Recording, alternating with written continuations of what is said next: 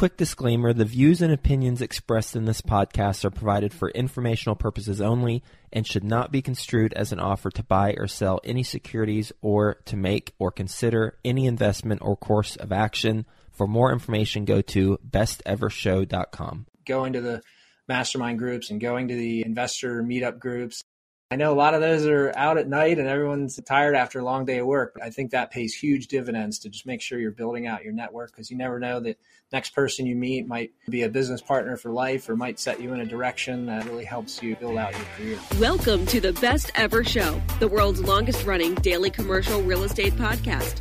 Our hosts interview commercial real estate experts every day to get you the best advice ever with none of the fluffy stuff. Hello, best ever listeners. Welcome to the best real estate investing advice ever show. I'm Ash Patel and I'm with today's guest, Tom Dunkel. Tom is joining us from Wayne, Pennsylvania. He is the chief investment officer for Bellrose Storage Group. They put high net worth passive investors into storage facilities that they turn around in two to three years. Tom's portfolio consists of 11 self storage facilities across seven states. Tom, thank you for joining us, and how are you today? Ash, I'm doing great, pal. It's great to be with you and all the listeners. Thank you so much for having me today. It's our pleasure. Tom, before we get started, can you give the best ever listeners a little bit more about your background and what you're focused on now? Sure. Just give you the short and sweet version because I've been at it for a while, but I was in corporate America after business school doing mergers and acquisitions and corporate finance work in the aerospace industry and IT services and technology and software areas, which back then was super sexy, but then that went through a whole crash. So learned some lessons there and then continued on and ended up getting fired from my corporate job in 2006, which launched me into my entrepreneurial career, setting out to build my real estate empire. 2006, of course, wasn't the best time to, to get started with that. So learned a lot of hard lessons over those next several years. But after been battling out there now for over 17 years, different asset classes, now we've settled into the self storage space and we're super excited about it. Ash, we've got a great team. It's an incredible market and we're really looking forward to the future here. Tom, you don't sugarcoat anything. You could have said, I was let go. I left corporate America, but you said you got fired. I got to ask you, why'd you get fired? I did. Well, it's a funny story, Ash. When I took the job with the company, I was telling the CFO who was interviewing me, I was, I really don't think I'm the right person for this position. But for whatever reason, he was really wanting me in that seat. So he kept offering more money. This was a public company, so kept offering me more stock options. So eventually I had to say yes. So I battled through the best I could that first year, but in the end, I was right. that was not a good fit for the position. It's funny, Ash, when these kinds of things happen to you in your life, it's really what ends up setting your direction. So I'd been wanting to do something on my own, but getting fired and then having to sink or swim really put me in a position where I had to just get after it. And so I was excited to be able to do that. It wasn't the way I was expecting to start my entrepreneurial career, but it's funny how the universe works sometimes. You've heard of the Peter Principle, right? yes. Yeah. Good example of that. Okay, so why real estate in 2006? It was hot, right? Real estate was on fire. Real estate was hot for sure, but I guess it skips a generation or two. My parents weren't really into real estate, but my grandparents were, my great grandparents were. They were into building. And in fact, I have no data to support what I'm about to say, but I believe my great grandfather was one of the very first people in the country to offer seller financing to people when he would build and then sell a house to a young couple he would do seller financing. So, like I said, I, those are just family stories.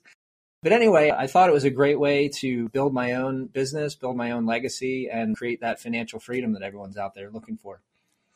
What did you do first? Educate yourself or buy a property? That's a great question. I actually did a lot of education first. I was going to the conferences, going to the, the local meetup groups, interacting with sharp people. And then I actually was a home HomeVestors franchisee. I don't know if anyone out there who knows the We Buy Ugly Houses folks, but I figured with my business school degree and my background in finance, if I could just get a good system, then I could go and launch and be on my way. Of course, I learned even the best systems didn't really survive very well in, in that downturn. But that's how I got started. So you bought ugly houses. Yes. Did you get caught in 2008? Yes, absolutely. And it wasn't bad enough that the market was tanking while I was trying to wholesale and fix and flip properties. In the HomeVestors model, it's very marketing driven. So we were buying billboards, we were buying radio ads, we were buying print and all this stuff. So my marketing budget every month ranged between ten, fifteen, twenty thousand dollars per month. So it doesn't take too many months of that to start burning through a lot of cash. And at what point did you realize you've got to pivot? This isn't working. It was the point where my bank account hit about zero. okay, so that's got to be disheartening. You got fired. Two years later, the market's collapsing. Yeah. Man, I feel bad for you. What do you do now? Exactly. So I had young kids at home. Back in 2006, my kids were four and two.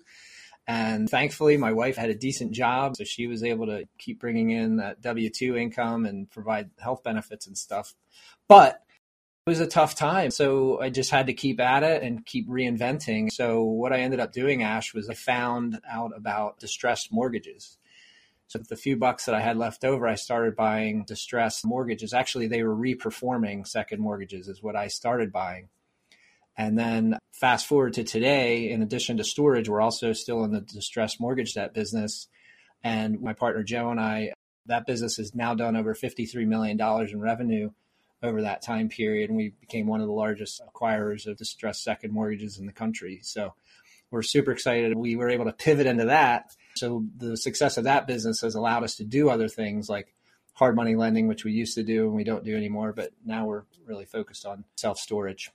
What was the ramp up timing from when you started investing in distressed mortgages to when you realized it's working, I'm onto something?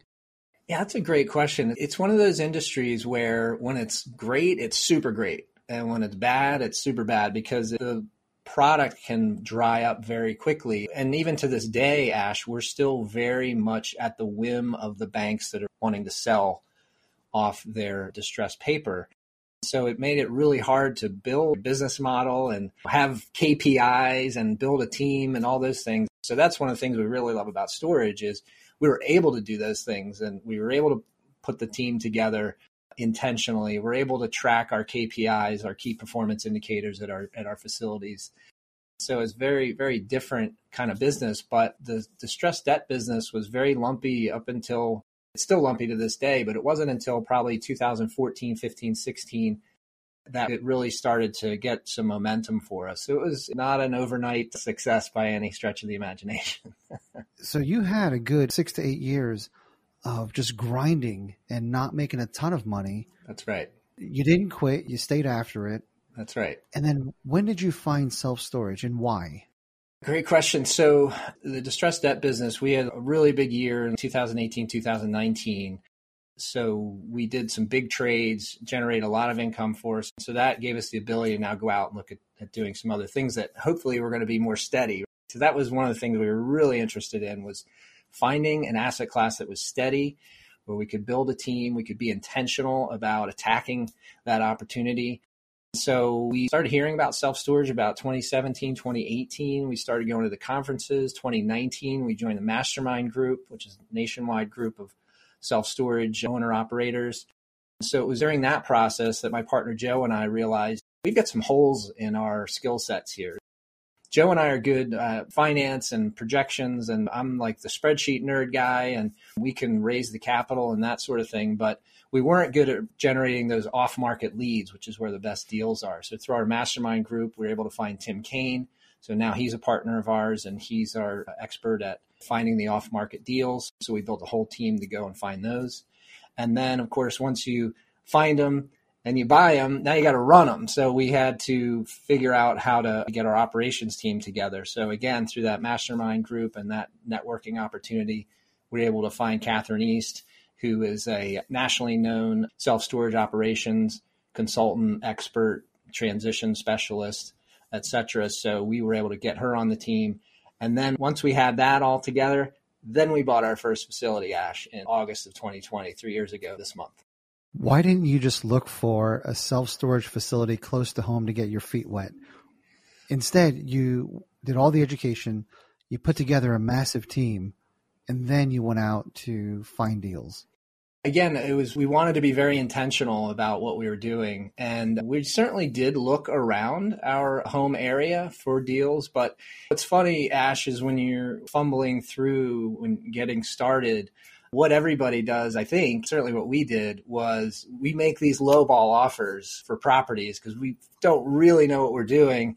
And we figure, well, we're going to be super conservative with our offer. So in the event we do get it, we've got a lot of cushion to make mistakes.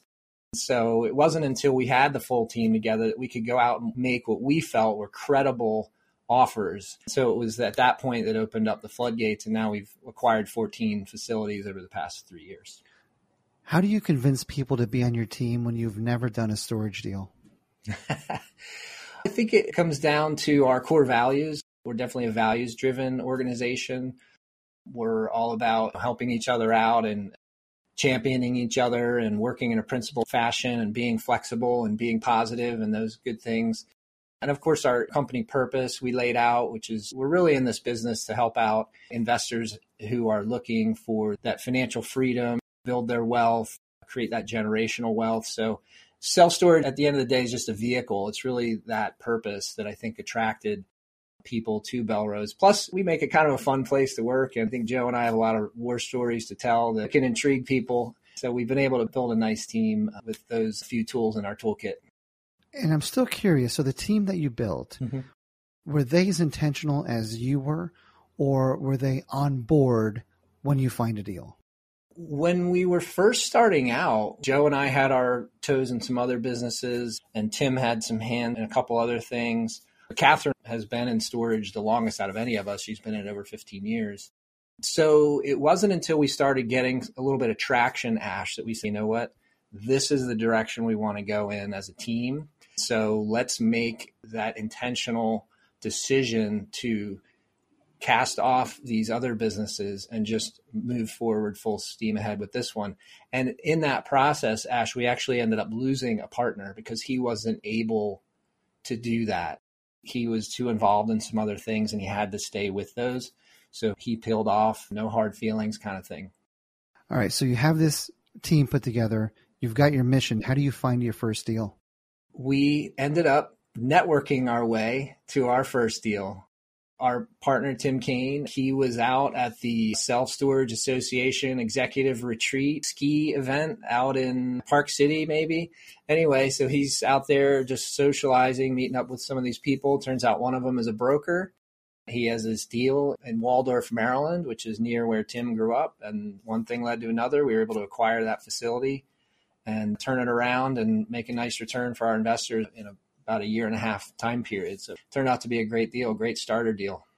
The secret's out about self storage now, right? Everybody is pivoting into self storage, into car washes, into laundromats and mobile home parks. But storage is certainly hot because there's a perceived ease of management, passive, easy to manage, no on site staff, all that good stuff, which we know isn't completely true. But mm-hmm. What are you seeing now in terms of competition? The number of people chasing the available deals that are out there, cap rates being driven really low. How do you find deals? It's certainly competitive. And I think this pause that we're in right now, where interest rates have run up, cap rates, they were really low about a year ago. Now they're starting to come back up. And certainly not in lockstep with the interest rates, but they're starting to move somewhat in the same direction. And I think it's helping to weed out some of the operators, some of the buyers that maybe they weren't as intentional as putting their team together as we were, and maybe they weren't as intentional about core values and their purpose and just having that good foundation. Maybe they saw self storage as a shiny object. We're in it for the long haul, and we have some exciting niches that we're exploiting within the self storage niche. Specifically, we're looking at contractor storage. This is an area where there's just tons of opportunity and it's extremely fragmented. And then also boat and RV storage is another area that is extremely in demand. And again, there's just not a dominant player in that industry. So there's niches within the niche where we're starting to pivot and find those better deals that are penciling out. And I just heard right before we got on today, Ash, from my acquisitions manager, that a deal we had looked at about three years ago has now made its way back around to us.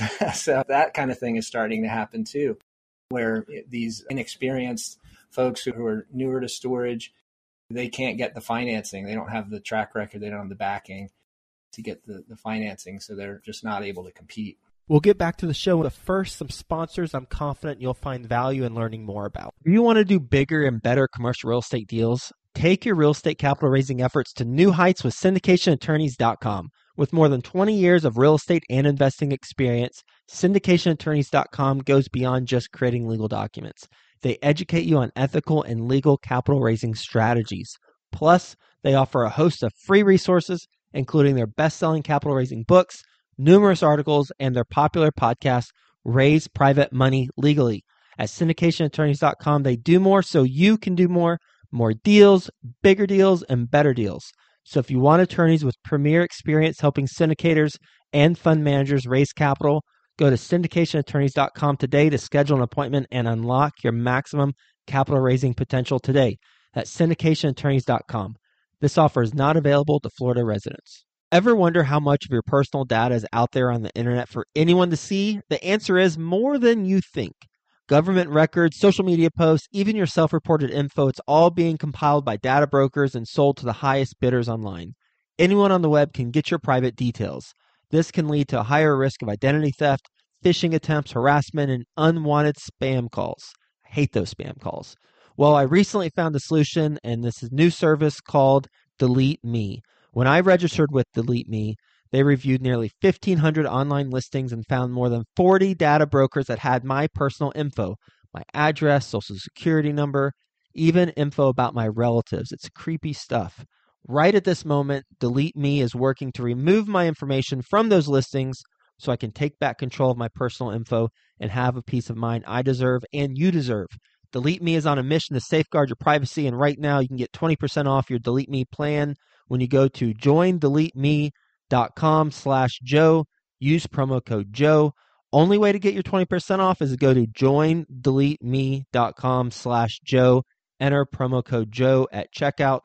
That's joindeleteme.com slash Joe. Promo code Joe. Stay safe out there. Deciding how to invest your capital is more challenging than ever. That's why it's never been more important to partner with a company with a solid track record and that has thrived through various economic cycles. Companies like BAM Capital. BAM Capital is a trusted multifamily syndicator that has delivered a historical average of over 35% IRR with an average hold period of three and a half years. BAM Capital has never missed a preferred payment, never lost an LP's investment, and never called capital past the subscription amount. BAM Capital is currently raising capital for a fund designed for accredited investors targeting a 15 to 20% IRR and a 2 to 2.5x equity multiple to its investors over a 3 to 5 year hold period. If you're an accredited investor and you want to learn more about multifamily investment opportunities with BAM Capital, visit capital.thebamcompanies.com. Again, that's capital.thebamcompanies.com. Is there a minimum deal size that you look for? Yes, we are looking for facilities that are at least 25,000 square feet and then up to maybe 60 or 70,000 square feet. We start getting above that, we start running into more institutional style money that's much lower cost of capital and they can be much more aggressive on their offers.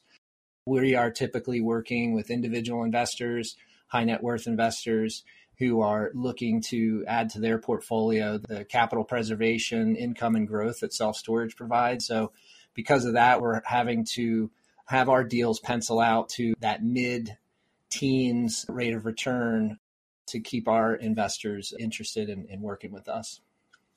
What are typical returns to your investors?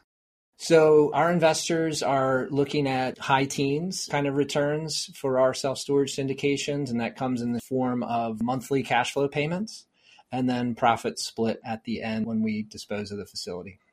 Tom, you mentioned contractor storage or flex space. I'm a huge fan of that, and the price per square foot that you can charge for that is higher than self storage. Do you agree?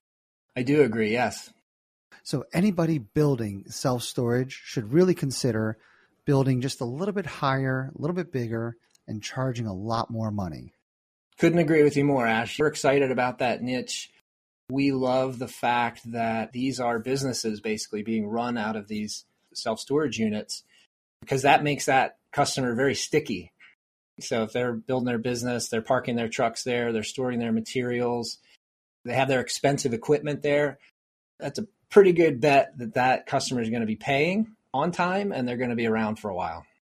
Yeah, it's kind of like the equivalent of if my wife told me to empty out our garage. I don't know how long it would take me, but imagine an out of sight, out of mind garage that you're actually making money off of. Try to empty that out. You're not. I mean, you're keeping that perpetually. That's right. You're moving somewhere. Is there an ideal size for contractor storage or flex space? Yes. Just so we're clear, flex space, in my mind anyway, the, way I would think of it, Ash, is that bigger industrial kind of space that might be 20,000 square feet or maybe it's 15,000. But the units that we have are typically 14 or 15 feet wide, maybe 40 feet deep. The good thing is they have about 20, 24 foot ceilings. So that way someone can park their truck in there, their equipment. So we love that size because it's very manageable for the single electrician, single plumber guy. Maybe he's got a small team. So that's what we really like about that particular size unit. And how many square feet is that unit? That's going to be about a thousand, twelve hundred, not even. Why do you go 20 or 24 feet high? So that they can fit a larger piece of equipment in there, a larger truck. Maybe it's a bucket style truck. It gives them that clearance that they need. Is your bay door typically 14 feet or is it larger? It's going to be taller. Oh, it is. Okay. Mm-hmm. Interesting. Do you do any pass throughs where they could drive in one way, drive out the other? That's an interesting idea. We haven't done that yet, but it has crossed our minds.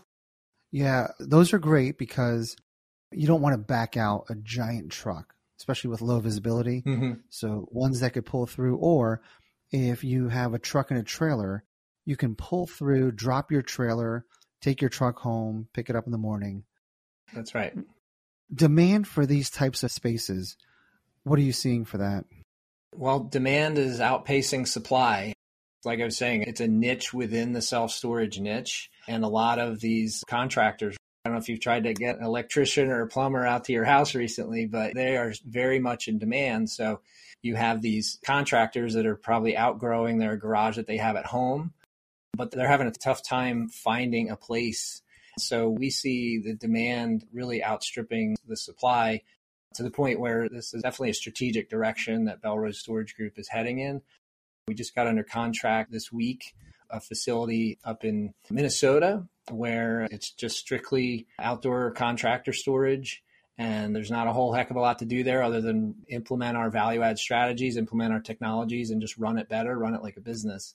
But we're finding that those contractors that are storing there are coming from many, many miles away. The typical self storage market for just what I would call retail self storage is typically three miles, maybe five if it's a little more tertiary, maybe one if it's a little more of a more densely populated area. But these contractors are coming from further away because this type of product just is not available to them. What amenities do you have to have for these? Great question. In contrast to the retail self storage, where we don't want them to have electricity or anything like that, because what happens then is folks end up trying to live in their units, which is a big problem. But no, at the contractor storage, we're offering electricity and in some cases plumbing. But one of the big things, Ash, is security. So we go over the top with security cameras, security lighting, and we really kind of overdo it there because obviously they're storing some high value equipment and trucks and materials in their units. We want them to make sure that they feel comfortable leaving their business in a box there. And bathrooms are typically centrally located, right? That's right. There's not going to be a bathroom in each unit. No, it'll be centrally located. Yeah, and the benefit of that is you don't have to run plumbing to every building. And if you have land to expand, just put up a metal building, mm-hmm. put the floor in, and run electric. You don't have to run water and sewer. You got it. Have you considered putting office in any of these locations? Another great question. We actually have, and that was an idea my partner Joe ran across. One of the first properties we looked at was set up that way, where there was office in the front and then the storage was in the back. So these were small businesses. Maybe they were running Amazon products or something, or they were pharmaceutical reps where they needed an office, but they needed some storage space for their pharmaceuticals. We haven't acquired a facility that's like that yet, but we see that model out there and we're definitely intrigued by it as being a more commercially viable strategy, just similar to the contractor storage. Yeah, and it's amazing what you can charge for those offices because you can more often find metal garages, contractor space, but finding a facility where you have an office available to your office manager or the owner of the company mm-hmm. who can keep an eye on the crew in the morning as they're loading up or have somebody answering calls is amazing, right? Because those spaces are very few and far between, and it's truly amazing what you can charge for those. Do you put any HVAC inside the units? Yes, we do. So the facilities we're acquiring, they are what we call climate controlled or temperature controlled units. Uh, again, that's just to make sure the the equipment is being handled properly and taken care of properly. Yeah, and that's a huge added bonus because in the middle of summer, if somebody can close their bay door, their man door, and they can mm-hmm. work in a comfortable environment that's, right. that's more conducive to them being productive, and then same thing with heat. If you have chemicals or whatever that can't freeze, that's right. It's a huge benefit. Well, awesome, Tom. Thank you for sharing all of that with us. Sure. I got to ask you, what is your best real estate investing advice ever? Well, Ash, I've touched on it several times so far in our talk today, but I think you got to surround yourself with with the best people, and doing that intentionally by going to the mastermind groups and going to the investor meetup groups I know a lot of those are out at night and everyone's tired after a long day of work. I think that pays huge dividends to just make sure you're building out your network because you never know that next person you meet might be a business partner for life or might set you in a direction that really helps you build out your career. Tom, are you ready for the best ever lightning round? Bring it on, Ash. All right. What's the best ever book you recently read? I'm a big fan of the Dan Sullivan, Dr. Ben Hardy book, Who Not How, Gap and the Gain, all that I would encourage folks out there to get out of your business book rut, please. And here's a great way to do it read The Last Place on Earth. It's a story about the race to discover the South Pole, and it happened at the beginning of the 1900s. And it is a fascinating book. You've got the British Navy, who are arrogant, well funded, and trained. So they think that they can get there first. And then you've got this Norwegian hippie guy who goes and lives with the Eskimos and sleeps out in the cold and all that. And he can barely scrape enough money together to get his expedition off. But it's a great story. And the cool thing, too, is there's a lot of great leadership lessons in there, which, of course, you can apply in your business. the Last Place on Earth. Was that based on a true story? it, it is a true story. Yep. All right. Tom, what's the best ever way you like to give back? As I mentioned, I've been around for a while now been doing the entrepreneurial thing for 17 years.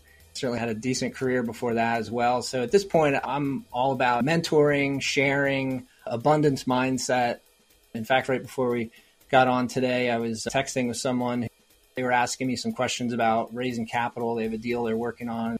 So we scheduled a time so I can just let them know my thoughts on how they should go about it. I get a lot of satisfaction out of that, a lot of fulfillment. So that's what I'm looking to do in terms of giving back. And Tom, how can the best ever listeners reach out to you? Sure, you can Google me, Tom Dunkel, Chief Investment Officer at Bellrose Storage Group.